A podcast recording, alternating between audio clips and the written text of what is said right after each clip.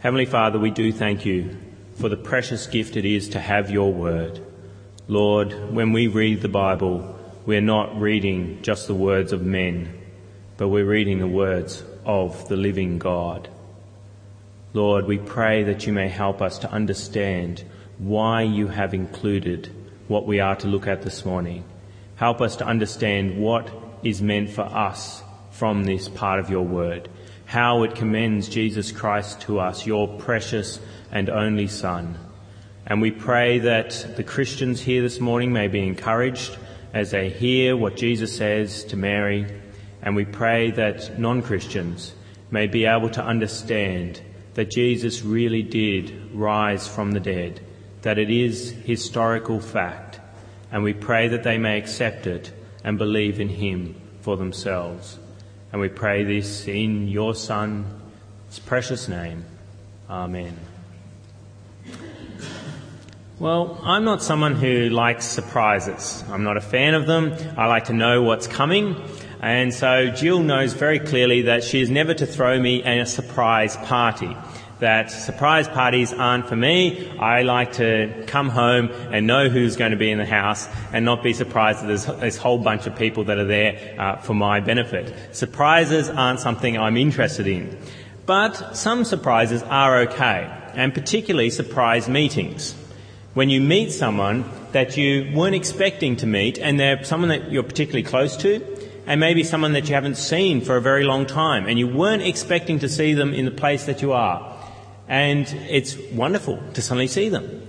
And that's what we're looking at this morning. We're, uh, last Easter we began looking at John chapter 20, and this morning we're up to verse 17 to 18, which is just after Mary has seen that Jesus is alive. So in verse 16 of John chapter 20, Jesus has turned to her and said, Mary, and she's turned toward him and cried out in Aramaic, Rabboni, which means teacher. And that's what we're going to look at this morning is what does Jesus say to her in this first surprise meeting to Mary? Because whenever you meet someone uh, and it's a surprise, you're very interested in what they've got to say.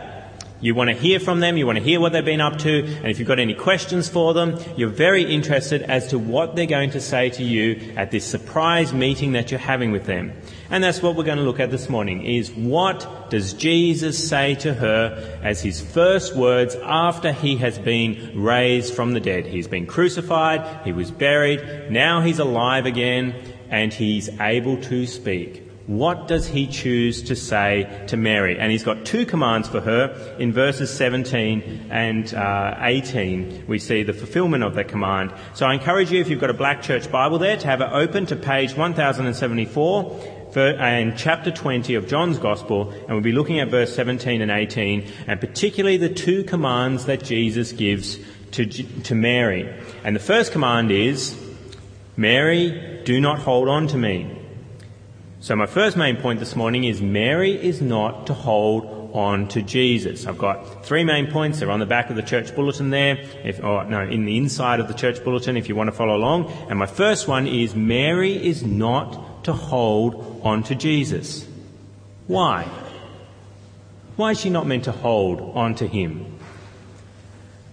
This is one of those texts in the Bible that's heavily debated for a number of reasons. People trying to work out why does Jesus say she can't, Mary cannot touch him? Some think that Jesus is just rejecting all forms of affection. That he is now in a resurrected state and so you're not supposed to touch me. Or some even say that he's not bodily resurrected at this point, that it's just a spirit in there and he's still yet to uh, get his, his physical body. But that's, uh, I think, uh, completely wrong, uh, that we do see that Jesus is uh, bodily resurrected here. But is he rejecting all forms of affection? Particularly, some say, from a woman in a secluded garden. Here's this guy and this woman's wanting to hold on to him. Is he rejecting all forms of affection? But we see that Jesus uh, doesn't reject affection, particularly before he is uh, he's, he's crucified at the cross. We see another Mary is permitted to anoint his feet and wipe his feet with her hair. So it's not that he's got a problem with women touching him and showing affection to him. It's a great display of affection. I um, haven't had a woman do that to me, pour perfume on my feet and wipe uh, my feet with her hair. But if she did, it would be implying something of uh, a great adoration and affection. Uh, and Jesus was happy for that to happen to him. So it's not that he's got a problem with that. And then you might say, oh, well, that's before his death. After his death, we do see people touch him. Uh, we see in Matthew's Gospel, a little bit after this, that the women see Jesus and they clasp his feet with their hands. So they're allowed to touch his feet. And then a little later in John uh, chapter 20, we didn't read it this morning, but it's just on the, on the next page over, we see Thomas being allowed to touch Jesus, and particularly to touch uh, Jesus' hands and his side. If you just jump over to verse uh, 27 of John's Gospel, on the very next page over, John 20, verse, uh, John chapter 20, verse 27, we see Jesus say at verse 27, Then he said to Thomas, Put your finger here, see my hands, reach out your hand and put it into my side, stop doubting and believe. I've got a physical body, he's proving to Thomas, and you're allowed to touch it. You're allowed to touch where the nails were, you're allowed to touch where my side was speared by that Roman soldier. And the other reason I think we can say that Jesus is quite okay with being touched is because the command here that he gives Mary is not so much don't touch me, don't start touching me. In the Greek, it is more the sense of stop something you've already started. There's different ways of um, giving prohibitions and uh, commands in the Greek, and it is the sense of stop touching me, not don't start touching me. So Mary's already touching him. Uh, it's not, he hasn't got a problem with her touching him at some point. It's okay. And we see that happen later on with Thomas. So Jesus isn't one of these people who doesn't like to be touched. You know how some people, you put a hand on their shoulder and they say, touch me again and I'll snap your arm off. That's not Jesus. Jesus isn't that, uh, hasn't got that attitude that he doesn't like to be touched. No, uh, he's willing for people to touch him. So then why does he say, Stop touching me. Do not hold on to me, he says. Why does he do that? Well, we are given a reason in the text. Uh, Jesus said, verse 17, do not hold on to me, and then we're given the reason. The little word for is always a good word to watch out for because it usually implies some sort of reason uh, or because. Uh, so we have, do not hold on to me, for I have not yet returned to the Father. The reason why Mary can't hold on to him is because he hasn't returned to the Father. What does that mean? Is that a helpful reason for us? Do we suddenly understand what's going on now? What's it mean that he's returning to the Father? Well, the reference to returning to the Father is about Jesus' ascension, that he was going back to heaven and would be glorified by God and sit at the right hand of God. And that hasn't happened yet. Jesus, after his resurrection, sticks around on earth for about 40 days and uh, sees a lot of people during that time, and then he ascends up. It's at the beginning of Acts. If you want to read it this afternoon, Acts chapter 1, you can read there about Jesus going up, ascending into heaven. Jesus is saying here, I haven't yet done that. That's why you can't uh, continue hanging on to me. Is that help? Does that help explain why he's saying stop? I'm going, I haven't gone back to the Father? Well, no, it still doesn't make much sense. What does he mean that it's a good reason that I haven't gone back and that's why you've got to stop touching me? Well, there's two reasons uh, that I think uh, I can't really choose between them, and I think maybe he implies both. The first is that Jesus is saying, You can't hang on to me forever. You think about what Mary's emotions would be like at this point. She's seen someone that she loves so dearly She's seen him go to trial, condemned even though he was innocent, and then beaten, and then crucified on a cross. Not just put to death, but crucified. A shameful, horrific, torturous death. She has witnessed that happen. And then she has witnessed him die and then be placed in a tomb she thought she wasn't seeing him again at all. Not like he was going away on holidays and she thought, I'm not going to see him for a while. she thought that was it. The man that I love so dearly is not here on earth anymore for me to love. And now he's here, right there, full of life. He's been restored. He's there. So of course she's going to want to hug him and touch him and hang on to him. And it's, it's like uh, if um, you lose your child in a supermarket. I haven't done that yet. I was lost as a child in a supermarket, but I, I um, uh, so I didn't feel the distress, uh, but my parents did, and I know many parents have done it. And when you get the child back, what do you do? You'd want to hang on to that child and get a little bit angry probably with it if you want to blame it for running off. And you hang on to it and don't want to let it go for quite some time. And that's what Mary is doing here, I think. She's hanging on to Jesus for dear life. Like, I lost him before, I'm not going to lose the guy again. I'm hanging on to him and not letting go. And so Jesus probably let her clutch him for quite some time. And now he's saying, okay, that's enough, Mary. You um, don't hang on to me forever because I'm yet to go back to the Father. And so what he's implying is there will be a time for hanging on to me bodily. And that's in heaven. You're going to be with me for an eternity in heaven. There's plenty of time for you to give me hugs in heaven. Now is not the time. You've got to stop hanging on to me right now. And the other reason that he could be saying this is, uh, and implying that the ascension is the reason why she can't hang on to him, is because he's saying, I haven't yet ascended yet, so I'm going to be around for a while. Just let me go for now, and you can hug me later. I'm going to be around for about 40 days, and, uh, and you can hang on to me, meet up with me, speak to me, give me hugs again in the future. There's time for hugs in heaven is one reason. The other reason might be there's time for hugs here on earth before I ascend. That's why he's saying, for I have not yet ascended to the Father. That's why you have to stop touching me right now. And this, both of those reasons fit in nicely with what we're told. He, the second command is that Jesus gives to her. He says, I have a job for you to do. And that's not to hold on to me. The job is something else. And if you keep hanging on to me, you can't do that job. What is that job? What is the second command that Jesus gives to Mary? Well, my second main point is that command is that Mary is to talk to the disciples, and we see that in verse 17 as well. Verse 17 of John chapter 20 reads, Jesus said, Do not hold on to me, for I have not yet returned to the Father. Go instead to my brothers and tell them, I am returning to my Father and your Father, to my God and your God. Mary's job is not to hang on to Jesus. Her job is to go and tell the disciples something. What is she to tell the disciples? Well, she's got a couple of things to tell them. One is, I am returning to my Father and your Father to my God and your God. I am returning to the Father. I'm going to ascend. So she's got to go and tell them that Jesus is going up to be glorified by God. That's one of the things that she's meant to tell them. What else? Well, there's other things that are there in the text. I'm returning to my Father and your Father He's telling her to go and tell the disciples that they are brothers with Jesus Christ and God is their Father.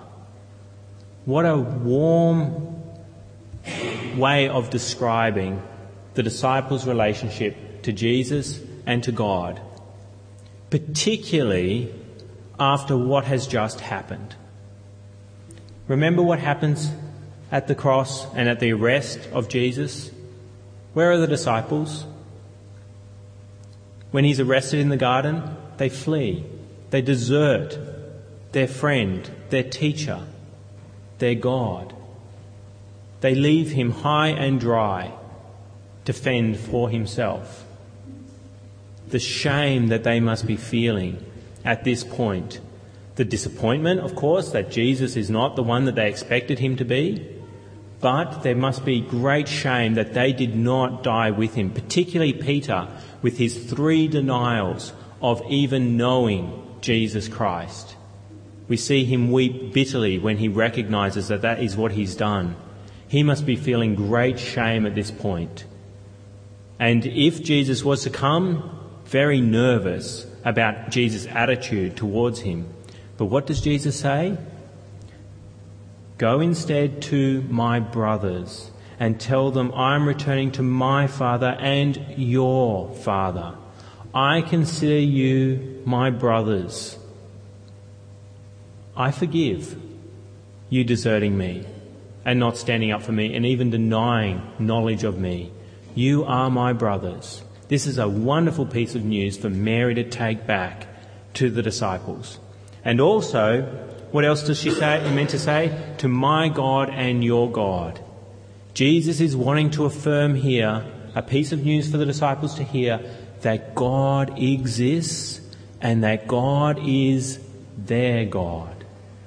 He's not some abstract God who is other people's God and has no power. No, the God who made everything raised me from the dead and he is also your God. And so you're going to be okay. You've got the God of the universe looking after you just like the God of the universe looked after me and raised me to life. This is wonderful news for Mary to take to the disciples that Jesus is alive, that he is ascending to all glory and power, and that they are brothers to Jesus, and that God exists and is their God. So does Mary follow this command? Yes, she does. She stops holding on to Jesus, and what does she do? She goes to the disciples. Verse 18 of John 20. Mary Magdalene went to the disciples with the news, I have seen the Lord. And she told him that he had said these things to her. So we see there she adds a little bit in, I have seen the Lord, that he is alive. Jesus didn't say, tell them that you've seen me, but it's implied. If he's ascending, well then he's very much alive. He's not dead in the grave anymore. So she's the first witness there of the resurrection to the disciples, that Jesus is alive. I have seen him. He's bodily resurrected and he's ascending to the Father and you are his brothers, and God is your God. Mary does her job very well there of not just hanging on to Jesus like she'd like to, but going and doing the job that, God, that Jesus assigns her. So, what is the lesson for us? It's all about Mary and Jesus. What is the lesson for us? Well, the message is to be like Mary. Be like Mary. That's my third main point. Be like Mary. Don't seek to hold on bodily to Jesus Christ right now, at the moment. You don't need some bodily appearance of Jesus Christ to you before you will believe and to encourage you to be a follower of Jesus Christ and strengthen you in the faith. Many people, that's what they want. They want Jesus bodily to appear right before them, then they will believe. Then they will be encouraged. And if a Christian is really depressed, they say, if Jesus was right here, he'd be able to help me. And I'd be able to work hard for him. But no, that's not what we're given. We've got to be like Mary and be satisfied with what we do have. What do we have? We have the witness of the, the Bible, the witness that Jesus has been raised to life and that he is bodily reigning in heaven right now. We should accept that as sufficient and that one day we will be able to hug him in heaven. We shouldn't crave that hugging right now and that that's what we're after. We hope to be in heaven and to be with Jesus and touch him bodily then, but that shouldn't be the focus of our lives now. We shouldn't be always wanting him now in this life or continually thinking about heaven and we'll be able to hug him up there. No, that's not our job. We are told, like Mary, do not hold on to me now. You have another job to do. Your job is not to touch Jesus bodily right now. You have a different job. What is that job? Well, it's the same job that Mary has to do. Your job is to tell others about Jesus. And particularly these things that we see Mary is told to tell others about Jesus. What are those again? Well, that Jesus is back to life. So you go to your brothers, just like she does, to your uh, to other Christians out there, and continue to affirm what they already know. Tell them Jesus is bodily resurrected. Tell them that Jesus is uh, has ascended to the Father in heaven and is reigning right now. Tell them that they are brothers and sisters in Christ for believing in his resurrection. Tell them that God, who made everything, is alive and well and is their God. So be like Mary, go to your brothers and tell them that. That's why I tell you, as Christians, you, you've heard, you've read through John 20 before. But I continue to affirm it to you. Week after week, I will say these kinds of things again and again to familiarize yourselves with what we know that Jesus is resurrected, that he is ascended and reigning right now, that he is your Father and your God. And I want to encourage you as Christians to do the same thing. Don't want Jesus bodily right here, right now. You have another job to do. Encourage the Christians around you that He's resurrected, He's ascended, and that He's their Father and their God. But don't just tell your brothers and sisters, like Mary did here. Tell the world the same message. Tell non Christians that Jesus is bodily resurrected. He came into this world. He died on the cross, but he came to life again. It is historical fact. The Gospels are historically reliable. And there are other evidences outside the New Testament that also point to the truth of this fact. The resurrection is true. If you still have doubts about the resurrection, ask me afterwards and I can give you some helpful little books for you to read about the resurrection and why it is historically true. I'd be delighted to do that and give them to you. But I want to encourage Christians to do the same. Tell people about Jesus' bodily resurrection. Tell them that Jesus Christ is reigning at the right hand of God now because he ascended 40 days after his resurrection about 2,000 years ago. He is there reigning right now.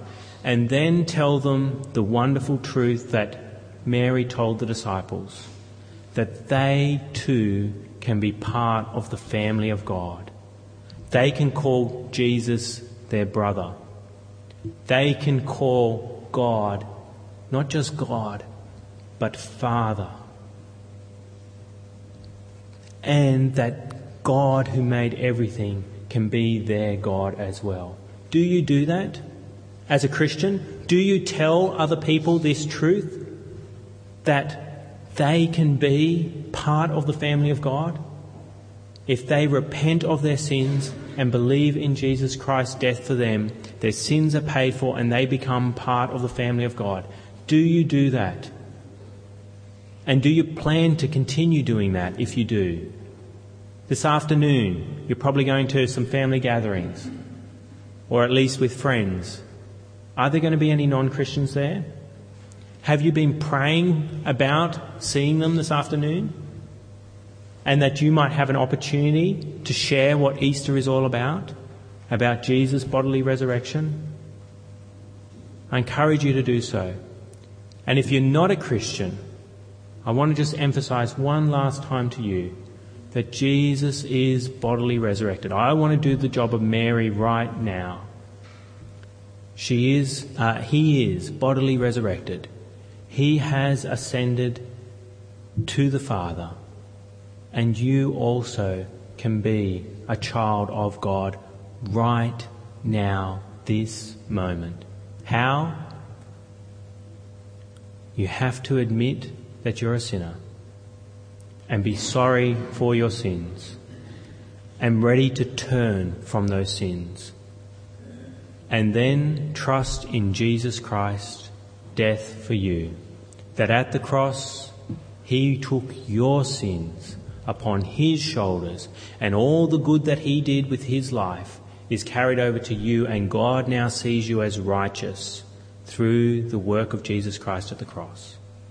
If you're not a Christian, I encourage you to do that right now. Repent of your sins. Say to God you are sorry for rebelling against Him and that you trust in Jesus' death for yourself. And then you automatically become a child of God, the God who made everything, and you become a sister or brother of Jesus Christ. He is your older brother and he looks out for his brothers and sisters and you come under his protection. I encourage you to do that right now. Let us speak with God.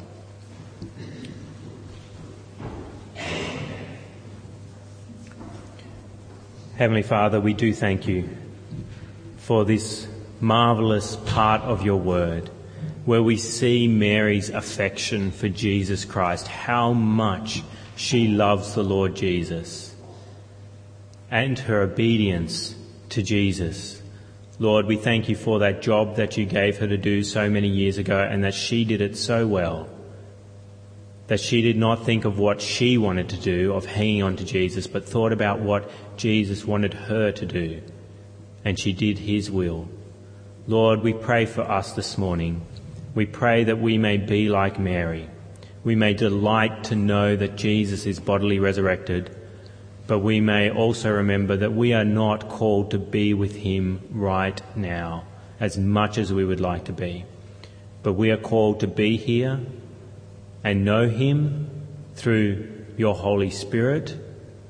But we have a job to do of telling others about Jesus, that he did come back to life and that he has ascended to be with you and is reigning right now in heaven. And Lord, we thank you that we can also tell people not this message and then they are outside your kingdom, but we can tell them so that they too can become your sons and your daughters and have you as their God. Lord, we pray that we may do so as your believers, that we may tell people this marvelous message that we have. And we pray again for anyone here this morning who has not believed that Jesus is bodily resurrected, not repented of their sins. Lord, we pray that you may touch their hearts this morning as only you can and bring them to repentance and faith. And we pray this in your Son's name. Amen.